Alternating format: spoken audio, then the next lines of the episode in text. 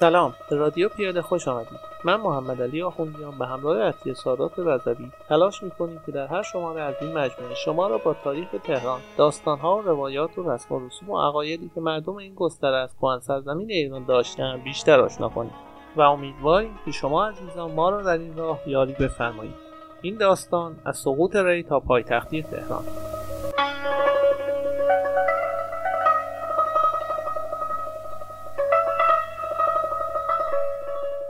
ما در این مطلب به بررسی اجمالی حوادث چند قرن میانی از حمله مغول تا شروع قاجاریه که در این گستره رخ داده و حوادث و وقایعی که سبب سقوط و انحطاط شهری به قدمت و عظمت ری و ظهور تهران در عرصه پایتختی کهن سرزمین ایران شده است خواهیم پرداخت. تهران آنگونه نیست که می‌گویند دهی بوده است و ناگهان ظرف دو سه قرن به چنین کلان شهری تبدیل شده. در گستره تهران که کمی بزرگتر از تهران بزرگ امروز است یکی از کهن این سابقه های تمدن بشری وجود داشته و دارد. و این امر نه تنها پهنه تهران را در کشورمان که در سطح جهان از این حیث متمایز می کند صرف نظر از سابقه بسیار قدیمی این گستره خود آبادی تهران هم پیشینه باستانی دارد و از این جهت با خیلی از آبادی های این پهنه که نوپا بوده و پیدایی آنها به دوران قاجار می‌رسد متفاوت است. گستره تهران جزو فلات ایران است و در تحقیقات باستان شناسی در 70 کیلومتری تهران در تپه های ازبکی کوموش تپه، جیران تپه، مارال تپه، یان تپه، دوشان تپه و تپه تختگاه در غرب تهران در منطقه ساواجولا آثار ارزشمندی از زندگی مردمی که 9000 سال قبل در این سامان میزیستند به دست آمده است. شهر ری خود از شهرهای کهن دنیاست و در اوستا و کتابهای جودیت و توبیت یهودیان نامش آمده و با شهرهای بزرگ دنیای قدیم چون بابل و نینوا پهلو می‌زند و آن را عروس شهرهای دنیا می‌دانستند و شهری بوده با 7000 سال قدمت و در چشم علی در شمال ری آثاری از زندگی مردمانی که 8000 سال پیش در آن ناحیه میزیستند به دست آمده است.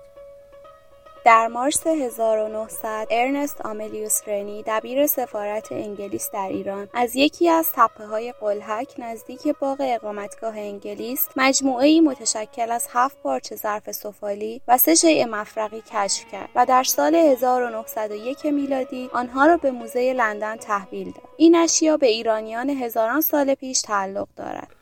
و بعدها کشفیات دیگر در تپه قیتریه، دروس، چندا، خوربین، خجیر، تهران پارس، خیابان بوستان پاسداران یا پردیس و غیره به دست آمد که حاصل زحمات باستانشناسان ایرانی و اروپایی نظیر واندنبرگ، گیان، کریمر و غیره است. در سال 19 قمری شهر ری که یکی از شهرهای بزرگ روزگار خود بود به تصرف عرب درآمد. در این زمان هنوز نامی از قریه تهران در اسناد نیامده که به حکم دلایل و قرایانی چند می‌دانیم این آبادی در آن اصل وجود داشته. اما شهرت و اهمیت و وسعت آن از آبادیهایی چون دولاب و ترشت که ذکرشان در آن زمان در اسناد آمده بسیار کمتر است. در سال 261 قمری ابو عبدالله محمد ابن حماد تهرانی رازی نخستین گوهری مرد این آبادی است که محدثی مشهور بوده و در سن بیش از 80 سالگی در اسقلان شام به جهان باقی می شتابد و حدود 200 سال بعد ابیبک احمد ابن علی خطیب بغدادی واقعه در گذشت محمد ابن حماد تهرانی را در تاریخ بغداد ثبت می کند و این نخستین بار است که نام تهران آن هم نه به نام آبادی تهران که به برکت شهرت فرزند این دهکده محمد ابن حماد تهرانی به صورت تهرانی در اسناد تاریخی می آید پس از آن در فاصله سالهای 500 تا 510 هجری قمری کتاب فارسنامه ابن برخی تعلیف می شود و در آن از انار تهران چنین یاد می کند همه میوه های آنجا به قایت نیکوست خاصه انار. کی مانند انار تهرانی است؟ و این برای دومین بار است که باز نام تهران را از برکت منصوبینش در صفحات اسناد تاریخی می‌بینید. البته در سالهای پس از وفات خطیب بغدادی به طور مکرر ثبت حادثه در گذشت حماد تهرانی رازی در کتابها می آید و بعد از ابن بلخی هم درباره انار تهران همین اتفاق می افتد. پیش از آنکه به حمله مغولان به در اوایل قرن هفتم برسیم تهران کم کم شهرت یافته بود هم به لحاظ وجود باغهای وسیع و میوه های مرغوبش و هم به سبب یاغیگری مردمش علیه کاروانیان ثروتمند ری که هنگام عبور از حوالی تهران به آنها دستبرد می‌زدند به همین خاطر بود که در آن سال سالها تهرانیان خانه هایشان را در انبوه درختان و پنهانیتر از معمول می ساختند تا هنگام تعقیب ماموران حکومتی دست نیافتنی باشند. حمله ویرانگر مغول در سال 617 قمری ضربه مهلکی بر پیکر شهر ری بود. در این حادثه ابنیه شهر خسارات فراوانی دید و بسیاری از ساکنان آن کشته شدند. نجم الدین دایه رازی در مرصاد العباد نوشته است 700 هزار آدمی کشته و اسیر گشتند. زنان بسیاری اسیر شدند و خردسالان فراوانی به بردگی برده شدند و گروهی از شهر فرار نمودند که تعدادی از آنها به آبادی تهران آمدند و ساکن شدند. شهر ری در طول حیات خود بارها مورد حمله و خرابی دشمنان و آسیب زلزله واقع شده بود. اما این بار قوم خونریز مغول صدمات جبران ناپذیری به آن وارد کرده بود. پس از گذشت روزهای پر التهاب و فروکش نمودن اثرات جنگ دوباره حیات نیمه جانی در شهر آغاز شد. ولی شهر ری دیگر از سنگینی این فاجعه کمر راست نکرد. این فاجعه شهر ری را در راه سقوط نهایی و انحطاط پیش برد و تهران را هم تا جایگاه پایتختی هدایت کرد. ورود اهالی ری به تهران و انتقال دانش و آگاهی ایشان در زمینه های شهروندی، خانهسازی، تجارت و مابقی هنرها به ساکنان آبادی تهران از سوی و پدید آمدن شرایط مناسب بر اثر پیدا شدن اخلال در نبود مرکز خرید و فروش کالا و زمینه های دیگر در این پهنه از دیگر سو آبادی تهران را در مسیر رشد و توسعه قرار داد. لحجه تهرانی که صورت دگرگون شده زبان مردم ری است. تاثیر مهاجران ری به تهران را در ایجاد تحولات بیشتر آشکار می کند چنگیز در سال 624 قمری درگذشت و از این پس شعبه ای از چنگیزیان با نام ایلخانان که مطیع قاآن بودند حکومت ایران را به دست گرفتند. در سال 782 قمری ایران باز هم با حجوم تیمور مواجه شد. امیر تیمور در سال 786 قمری ری را بدون هیچ مقاومتی در اختیار گرفت. گستره تهران و مناطق کوهستانی دماوند قلعه فیروزکوه و اطراف آن تحت حکومت وی درآمد. به سال 806 قمری کلاویخو سفیر پادشاه اسپانیا با همراهان برای حضوریابی امیر تیمور عازم دشت لار شدند. در این سفر کلاویخو و همراهان به تهران وارد و مورد پذیرایی خان تهران بابا شیخ که از طرف امیر تیمور معمور پذیرایی بود واقع شدند و فردای آن روز تهران را به قصد لار ترک کردند. در تهران محل اقامت ایشان خانه بزرگ خان بود که بعدها محل ارگ سلطانی شد. در ادامه همین تحولات امامزاده های تهران در این صده ساخته شدند. امامزاده سید اسماعیل مربوط به سال 886 قمری. امامزاده یحیی مربوط به 895 قمری. امامزاده زید مربوط به 902 قمری. امامزاده سید ناصرالدین یا نصرالدین مربوط به 993 قمری می باشند. به استناد لبالتواریخ و تاریخ جهان آرا اوایل قرن دهم شاه اسماعیل صفوی پس از به اختیار گرفتن آذربایجان به ری آمد و آنجا و قلعه فیروزکوه را به تصرف درآورد.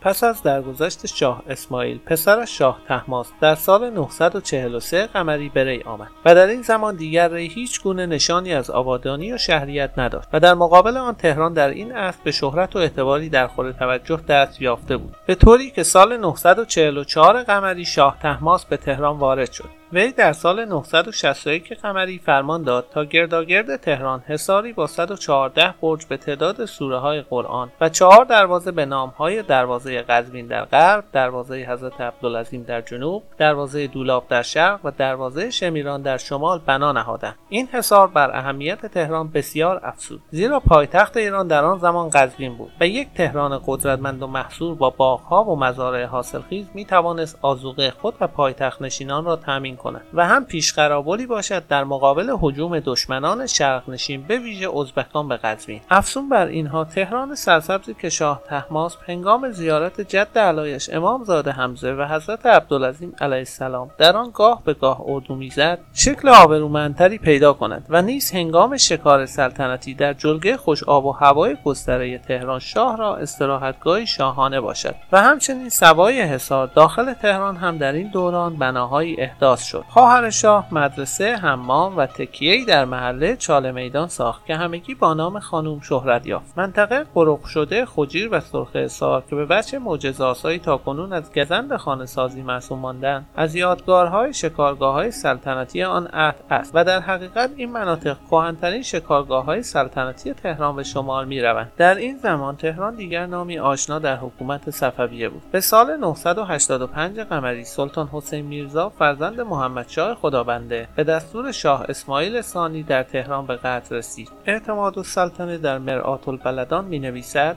که شاه عباس در سال 995 قمری پدرش را که قبلا در تهران زندانی کرده بود به این شهر فراخواند و او را مورد بزرگداشت قرار داد.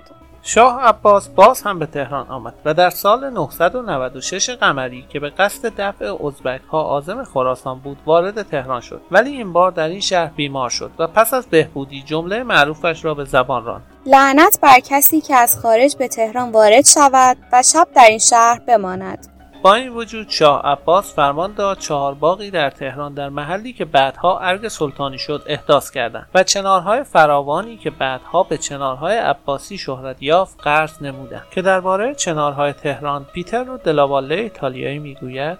نزد مسافرین استانبول به سروستان و تهران به چنارستان مشهور است. شاه عباس نخستین پادشاهی است که بیگلر بیگی برای تهران و بلوکات آن تا فیروزکوه معین کرد. در آن زمان بیگلر بیگی از مقامات بسیار مهم در سلسله مقامات اداری در حکومت صفویه بود و این حادثه هم در جای خود برای کسب شهرت و اعتبار تهران و جلوه دادن آن در میان دیگر شهرها در آینده کمک شایانی کرد. ده سال پس از دلاواله ایتالیایی سر توماس هربرت انگلیسی که تهران را دیده است می نویسد این شهر هزار خانه دارد. زیباترینشان خانه خان و بازار است ولی هیچ کدام قابل تحسین نیست. تاورنیه فرانسوی در سال 1074 قمری که تهران را دیده است و به سبب اهمیت یافتن تهران آن را از یاد نبرده از تهران اینگونه یاد می کند که تهران شهری متوسط است که هیچ چیز قابل ملاحظه ای ندارد. شاه سلیمان صفوی در جایی که بعدها ارگ سلطانی تهران شد قصری بنا کرد که این همان قصری است که بعدها سفیر عثمانی در آن پذیرایی شد. سانسون نیز در مورد تهران می‌گوید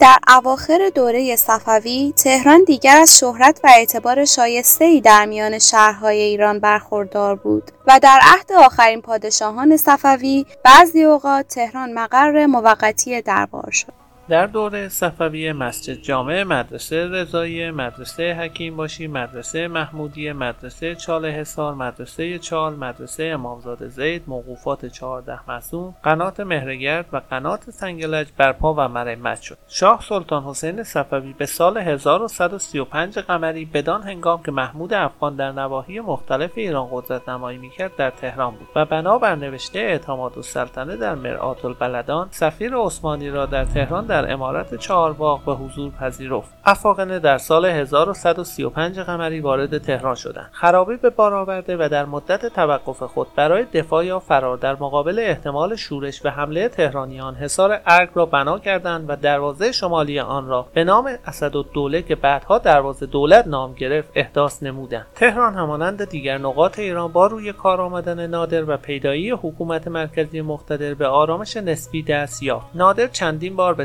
آمد. وی به سال 1354 قمری که مورد سوء قصد قرار گرفت پسرش رضا قلی میرزا را در تهران گذاشت و اداره شهر به دو سپرد. تهران در عهد افشاریه هم روز به روز بر اهمیت و اعتبارش افسوده گشت و راه رشد و توسعه را پیمود.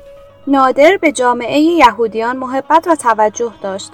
و از ایشان خواست تا زبور حضرت داوود را به فارسی ترجمه کند. این کار در تهران انجام گرفت و به سال 1158 قمری ورود یهودیان به تهران سبب تأسیس جامعه یهود در تهران شد و محله یهودیان بیرون از محدوده مسکونی آن زمان در محله اودلاجان مسکن آنان شد. نادر افکار خاصی داشت و از علما و مجتهدان ایران برای تأسیس ملت جدید دعوت کرد. آنان در تهران گرد آمدند و جلساتی تشکیل دادند که نتیجه نتیجه حاصل نشد. نادر عمل جنونآمیز کور کردن رضاقلی پسرش را هم در تهران اجرا کرد. پس از نادر تهران دوباره دچار مشکل شد.